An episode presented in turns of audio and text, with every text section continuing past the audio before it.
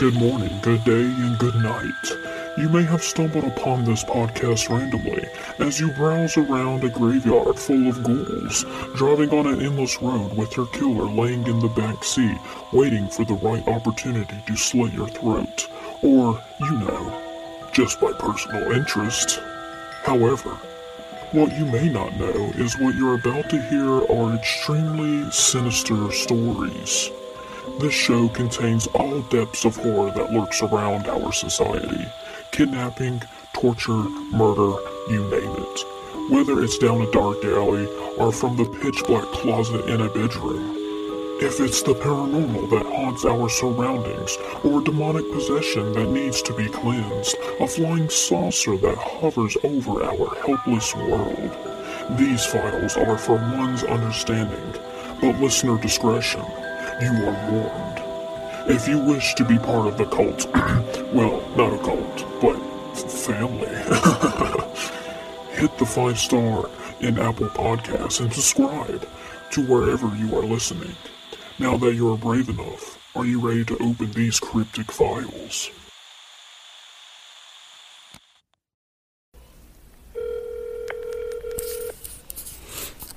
Hello, this is Chris Alpha.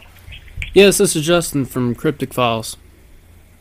Hey Justin, how's it going, man? I really appreciated your uh, your podcast about that issue. I was a, I was, I was, I'm born in Blacksburg, and Caldwell Fields has always been a very odd place. Yeah, man. Uh, th- thanks for uh, reaching out. yeah, it's just a, like what when with the murder that happened. Like I, my family, my dad's a professor there. I live in Arizona now. Oh, okay. was- you know, at the time, one of the roommates of Heidi worked at Bollo's um, down in Blacksburg, the coffee shop downtown, Uh-huh. and uh, I worked there because my friend Noah owns the restaurant. Um, but I was I was mostly reaching out to you, like what what you mentioned Camp Tuckaway. What what are what's like the narrative going on around that place? Well, It's a religious camp, and and I was and I was taken aback by that. Like when I was a kid there, my parents told me never to go to to go to Caldwell Fields. I'm going to be in Blacksburg on September 1st to visit my family, but yeah, I, it, you know, hearing hearing your reporting, and I'm, I'm, I'm going to go out there and just check it out because it's definitely an eerie place. And yeah, one of my friends, I was just trying to look online when I was in. I graduated from Virginia Tech with my undergrad in 2008 and finished a PhD in 2016. But um, one of my friends, friend of a friend at the time, her name was Rachel. She was camping with her boyfriend somewhere. I don't know if it was in the AT or down by the Dismal Swamp, or not Dismal Swamp, Dismal Falls uh huh. and she um they they were attacked in their tent Jeez. and her boyfriend like jumped on top of her and took a bullet in the leg but there's like no press coverage about that Really? which which is odd yeah, Yeah. so Um, the the tuckaway thing. So, I heard that David may have worked there, like during the summer, or was involved somehow. And I was trying to find a connection to maybe if somebody in Tuckaway knew about this this uh, event, or because I know they were having something that night, and I spoke to uh, a private that, the investigator. night that the murder happened Yes. There was something going on and it was it was like a loud That's a event. religious Yeah. that's a religious uh, camp to my understanding and like you no one can just go in there you have to be affiliated with Yeah. their group i think right Yeah, cuz when I went private to property, right? yeah, when I went to Caldwell Fields, uh I drove by it and then I backed up and I was going to go in, but there's surveillance video, there's a gate, and I was like, they're probably watching me right now, so I'm just going to go ahead and leave. Interesting. yeah. Yeah, well, there's something going on there because he was very religious, and that camp is out there, you know. And I, there's, I mean, I don't know, like, I don't know if people have looked in it, but some sort of like religious sect violence, you know? Right. I was thinking something about that because you have two unmarried people, you know, meeting up. Yeah.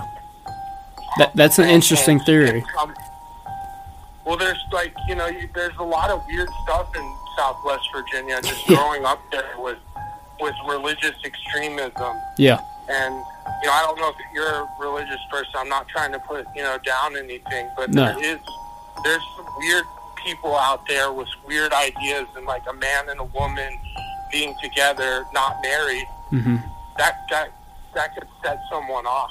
You know, Absolutely. I've met people around around there that that that would set someone off, especially if they saw them like betraying their lord in their eyes or something.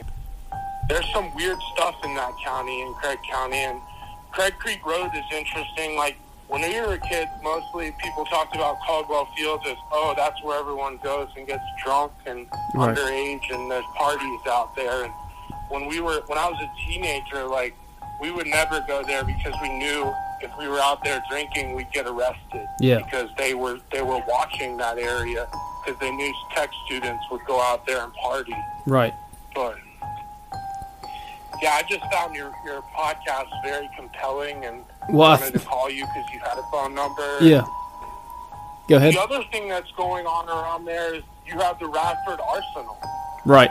and I don't know, like if you know what's going on there, but they're the largest polluter in Virginia, and they're and if you look at their emissions, like I've never. I wrote a dissertation on the arsenal, and it, it caused me a lot of problems. I had the Army hmm calling up my committee at Virginia Tech and asking me why, asking like the, the department chair why they were allowing me to do this research. I grew up half half a mile away from the arsenal in Uh-huh. Prices Fork, Yeah.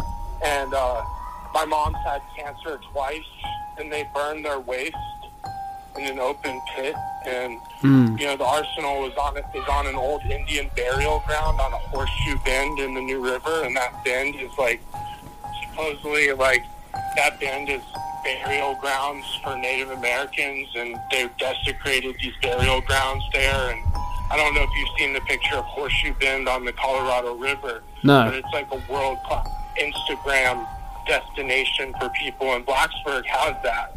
It just happens to be one of the most polluted areas in the state Wow. with the facility there. And I was always thinking that a lot of like, you know, we had that beheading Mhm. happened. I don't know if you if you remember or Yeah. ever heard about that. Yeah. I went to Blacksburg High School, and um, you know the the the beheading and then the shooting and all the stuff going on around it, like the pollution that was coming out of that arsenal during that time Yeah. was insane. Like you can look at it because they were for every bullet that's fired by the U.S. or every explosive used by the, our military has a component that's manufactured there, Yeah.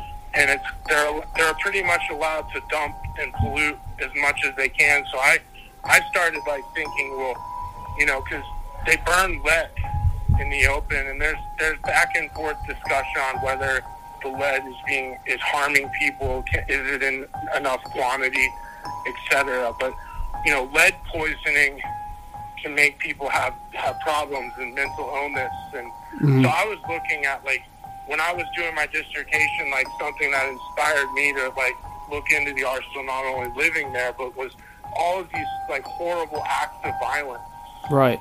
That have occurred in the Blacksburg community during the 2000s. So during that And, time, you know, the arsenal was the waste was so uh it was large amounts of waste around that time all these crimes were happening yeah, and if you look at the the increase happened, the, the increase happened like exponentially. You can look on what's called the EPA's toxic release inventory. uh-huh and they've actually what they've done at the Arsenal. They play games because there's two facilities. There's the BAE Systems facility, hmm and then there's the uh, there's New River Energetics. And that, at one time they were combined into one release inventory, and they separated them out. So if you want to look at the whole area, you have to put those two entities together. yeah And what what if you look at after 9/11, it's basically an exponential increase in pollution that's being emitted at that facility to, to on the or, on orders of magnitude, and the you know because it's so critical for our war efforts, you know, with Afghanistan and Iraq, Yeah. the, around 2005, 7, 8, 9, the, the releases just skyrocket. Mm. And so I was always interested in look. You know, there's no way to draw causality Yeah. between those that and what's happening, but something that always like for me was a red flag Yeah. in terms of in terms of what's going on. And then there's like when I was doing my some of my dissertation research and interviewing people around the facility, um, I ke- someone kept mentioning you know an entire family and around the Celanese facility and in on the New River near Pearisburg. Yeah. That Celanese facility is a disaster too. Mm. Um, but I never got into that. I heard about an entire family getting this rare cancer, and like the well, they had to abandon their well. Really. And with the the, the interesting thing is in, in Southwest Virginia, the topography of the area is called karst. So Mhm. it's like limestone caves, Yeah. the geology, and water moves in really weird ways there. Like when they do, when they were trying to do some research at the arsenal to see where the pollution was going, they used dye tracing. So like they put stuff down into a hole, Mhm. into a sinkhole with water, and they see where it comes out, and it comes out like six miles away in a really weird place. So the complexity of how the groundwater table in that whole region is is basically we don't know how the water moves underground. It's so complex. I mean, that's why caving in that area is so amazing. There's amazing caves, Yeah. but when you build these types of industrial facilities on that land, and then you know a lot of this was happening. You know, in the a lot of the major pollution was happening between the 40s and 70s before there was regulations hmm there's just they were dumping like at Radford Arsenal used to be the like the only manufacturer of TNT, and TNT is really like the explosive. Yeah. It's really dangerous stuff, and there's they dumped a bunch of that stuff in the land down on that horseshoe near McCoy, and like one of my kindergarten teachers died. He had something on his arm. His name was Will Roosevelt. I went to Price's Fork Elementary School Yeah. and in about 2015, I want to say he died, and he had something on his arm, and within six weeks he was dead. Oh my cancer. And he God. Lived, he lived near that facility, and so yeah, there's to me that's where I got interested in like the. I was like thinking like if you look at like violent crime statistics, Yeah. um, during when leaded gasoline was was when lead was removed from gasoline in the 70s, violent crime went way down Hmm. in major cities. And there's been research done on the link between leaded gasoline and violent crime. And that's like there are there are there's scientific evidence to, to make those links. So that's what kind of pushed me into my you know, I could never say, well, the arsenal's polluting this, therefore it caused Cho. No, Right. that's not what I'm saying here. But there is there is some pollution in that area that no other area in the country really experiences. And like the factories, like you know, they're so close together as well, which doesn't help. Yeah, and they're on the and they're on the drinking water supply of, you know, from going down the New River all the way to West Virginia. Right. So, yeah, Are you a I, yeah, I was are you like a reporter or no, I'm a I work for a county supervisor in Arizona. okay? I have a doctorate degree though, and I grew Nice. up in in in Virginia. I grew up in Blacksburg. I, I moved away from there five years ago. My family still lives there. Okay. and the, the Caldwell Fields murders were, you know, the fact that they're unsolved. I remember when it happened because we, I was working at, at Gillie's at the time, and one of the employees at Bollo's basically quit because her roommate was was Heidi. Oh And- god. It was just, it was just weird times in Blacksburg, you know. Did did you know? Did you work with Heidi, or am I am I getting that no, wrong? no, I I didn't work. I didn't work with Heidi. I didn't know who she was. No. Okay. I, I worked with someone that was her roommate, That was her roommate. and I barely knew.